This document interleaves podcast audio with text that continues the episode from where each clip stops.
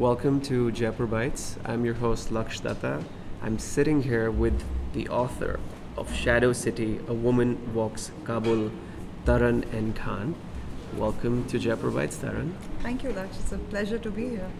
So, we're here to have a little bit of a chat and tease out your book so that people can know more about it before uh, and then hopefully buy it. Um, but do tell me what has it been like for you this year at the festival? Uh, before this conversation, you had been here before to talk about your book previously, but what has it been like this year to be here, especially because we know what happened to Afghanistan and since 2020 till 2022.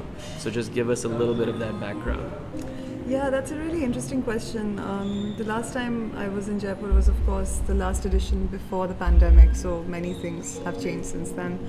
And in terms of Afghanistan, I think um, when I was speaking about my book, there was more of a curiosity about um, what's going on and what is the city actually like, which is what my book's about.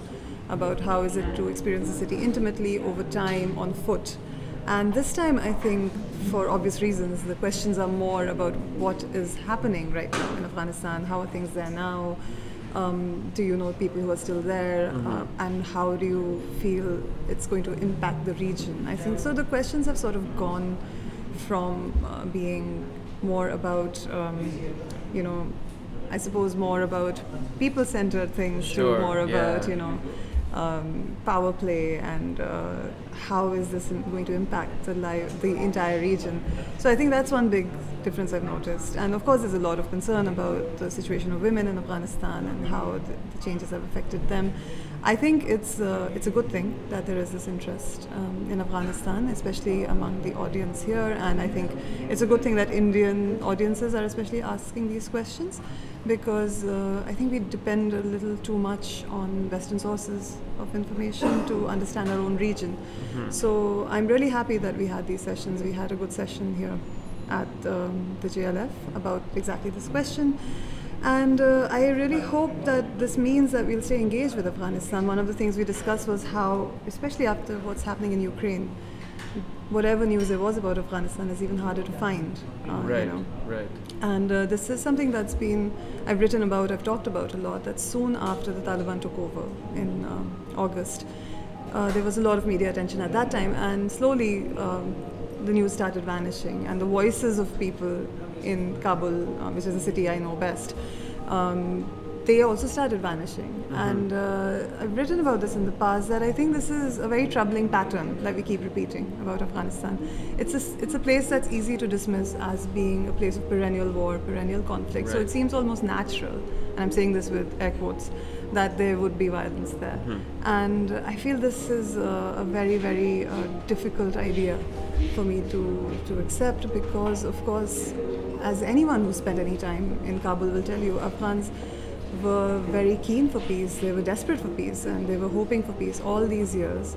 We talk about the, to- the takeover as being sudden, and in many ways it was, but in other ways it was something that people saw coming for years, and you know Afghans were trying to draw attention to it. Mm-hmm. But um, I think the mainstream media was just not willing to pay attention because mm-hmm. it's such a difficult narrative for us to understand. So in a way, the the vanishing of Afghanistan from the news once again, I think, is part of a pattern that keeps repeating from the 90s onwards. And I think it's important to, to push back against that. I mean, um, speaking because you, you are a journalist and that's been your career so far, um, that is the thing I would, I mean, the only comparable I can think of is like we don't talk about a nuclear plant until Chernobyl happens. It's like passive, active, passive, active. Because you write about this stuff. You've been writing about this place for a while. This idea that no one wants to talk about it when it's n- when there isn't a crisis to talk about. No one wants to talk about the people. No one wants to talk about what it's like to be a person, a foreigner in a in a in a land that's. I believe you went there in 2006 onwards, right? Yeah. So. Um, what has that been like to be keep trying to tell people it is an active situation it is an active situation there's there's real people real women that are suffering under under these regimes but there's also beautiful stories of of, of empowerment and, and and just people succeeding when no odds are you know for them mm-hmm. so what has that been like as a writer, as a journalist, to try to get people to pay attention? Yeah, again, it's been, uh, you know, sort of um, a mixed uh, journey, I think, for me. Um, as a journalist, initially I found it quite difficult to have interest, especially among Indian publications, to get stories published from Afghanistan. I was there, as you said, 2006 to 2013 was the last time I was there. And uh, I found that there was definitely more of an interest in certain kinds of stories that followed a certain kind of narrative, which were mm-hmm. easy to place. And uh, that's slowly why I became so uh, you know, drawn to the idea of a book because the stuff that I found really interesting and that really moved me was just not fitting in any of these stories or the, even the longer feature stories. The outtakes were what I really enjoyed. You know? mm-hmm. So, which is really what drew me to the idea of writing a book because where on earth was I going to put all these things in? And I think it was um, what I found was that there is a way of reporting the city which communicates um, the facts and that communicates uh, what's going on, which has its own place. Of course, there's been really good journalism done from Afghanistan, many of it by Afghan journalists, which I think isn't mentioned enough. Um, the really excellent work done by Afghans living and working in Afghanistan, many of whom have now had to leave. Um, but there is also a way to communicate the truth of the city. Um, I'm talking about Kabul because that's the city where I've spent the, my entire time was in Kabul. And of course, Afghanistan is a much bigger, more complicated place. Right. But there's a way to communicate the truth of being in Kabul, which I think is a more emotional state. It's a more internal state, and that draws on um, diverse sources, diverse voices, diverse narrative devices. That's what I try to do in the book, and I'm really happy with how. Um, it seemed to touch readers the way I'd hoped, which was they found in it a familiarity, a sense of connection, and um, you know, a way to feel uh, that the city reflects in some way cities that they know mm-hmm. or places that they feel close to, which was wonderful for me to know because that's exactly how I felt in Kabul. You know, it felt like a city that was familiar and still different. And there were moments when I felt like, oh, I know this because of my own background from being from North India. And at the same time, it was a place of real newness, of fascinating uh, stories. Mm-hmm. So, in that sense, I think the book's been a real journey for me to understand I think these stories do matter to people. It's just a question of, um, you know, getting them out um, and, and of um, maybe just framing them in a way that they're easier for people to find. Right. So, uh, I'd love to talk a little bit about the actual process of, of putting out this piece of work. Was it a natural progression from all the pieces you were doing? Uh, that, okay, I think I already have a book in all these stories I've been writing?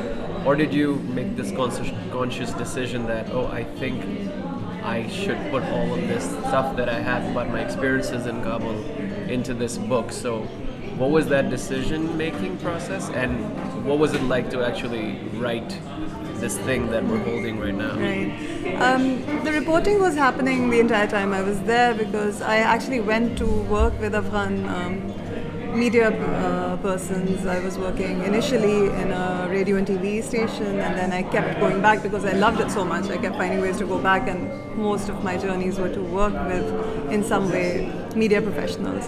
So the book kind of emerged from that engagement, with that sense of intimacy and access to the city. If I hadn't had that, I'm sure I wouldn't have written this book, or, or it wouldn't have been this particular book for sure because uh, I think when you go to report, there is an element of transactionality that comes in, or very often the journalists, we already know the story and we're just sort of filling it sure, in. We know yeah. the broad contours and we just want, you know, the details.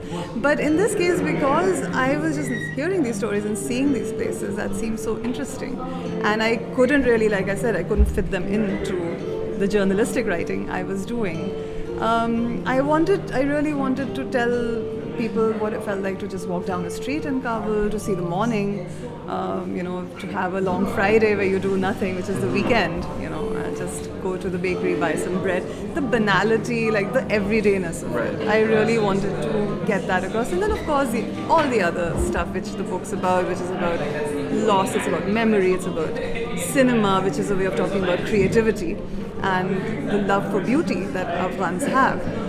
Um, all of this, I think, kind of pushed me to think of a book. Um, so the reporting was done while I was there until 2013. And I started writing in earnest, I would say, maybe around 2011. But it was a long process because um, there were many ways to write this book, and I was very keen for it not to be a memoir, which is what Mm-hmm. initially it sort of felt like taking the shape of, and what I think in publishing uh, you tend to be pushed towards familiar forms which are easy to sell. I was quite keen that I, I didn't want it to be another story about a journalist in a war zone because there were so many stories already like that. I didn't see the need to center that narrative once again. And I was quite clear that Kabul is the heroine of this Yeah. book. That structure took me a long time to find because I, um, I also wanted it to be a structure where readers could put themselves in the narrative, to explore the city themselves, to bring their own experiences to it. I think once I had the idea, or once the form of walking entered the, the book, Right. it sort of fell into place because walking is a physical activity, but it's also a temporal journey. It's a, it's a way to connect spaces. It can also take you, you know, it's a beautiful bridge between, which I did, was between Kabul, between Aligarh, where I grew up. It let me move between my own experiences and the reporting voice. So I think uh, following that, it became simpler, but it was a very long manuscript which had to be sort of edited down, and I was very lucky to have uh, good editing support in this. Um, and yeah, so uh, you know, it, it was a, it was I would say it was a movement from story that had a lot to whittling it down, to making the stories sharper, and to retaining only that which gave the reader an insight, or it opened a window to them for this city. Awesome. Well, uh, Taran, thank you for giving us uh, this insight into your book and your journey in uh, telling the story. We're going to close out with a little bit of a reading. I'm just going to move the mic a little bit closer so people can get a sense of what they will be signing up for when they get your book. Great, thank you, Laksh. I'm reading from the very beginning of the book. This is actually the foreword where it begins. One of the first things I was told when I arrived in Kabul was never to walk. It was early 2006, five years after the overthrow of the Taliban government by US led coalition forces, around the same amount of time that the Taliban had been in power before 2001. Winter was just beginning to fade, and like the seasons, Kabul was on the verge of turning, though I, we did not know it then. As spring transformed the surroundings, I joined the rush of bodies on the street and took my first walk in the city.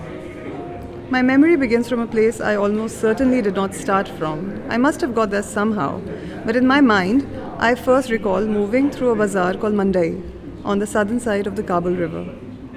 I remember making my way through narrow lanes and shops that extended onto the street, traders and their carts spilling onto the thoroughfares, stepping around the piles of dried fruit, tins of cooking oil, soap. The way the dull sunlight of that rainy spring day filtered through the canopies erected over some shops. The earth was muddy, the market not too crowded, familiar like the bazaars of cities I knew in India.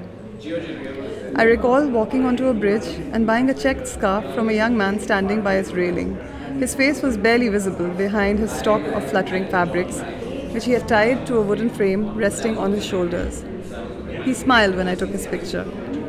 Behind him were the mountains that encircle Kabul, the Koya Sher Darwaza on my left, the Koya Asmai to my right. Between them, below the bridge, was the river, sluggish with some water, some rubbish.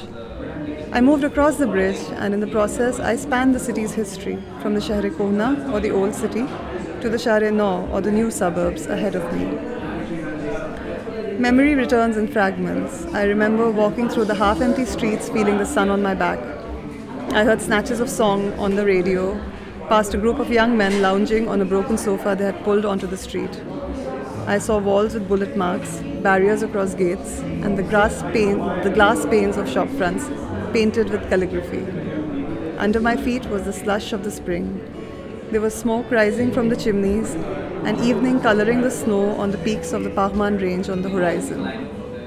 Birds on the bare branches of trees singing songs of the approaching dusk. Back in my room, I had tried to brush the mud off my shoes, my clothes, but it had clung stubbornly. I had looked out of the window. Beyond the walls that enclosed the courtyard, the city had changed. It shimmered like a promise, far larger than I had thought.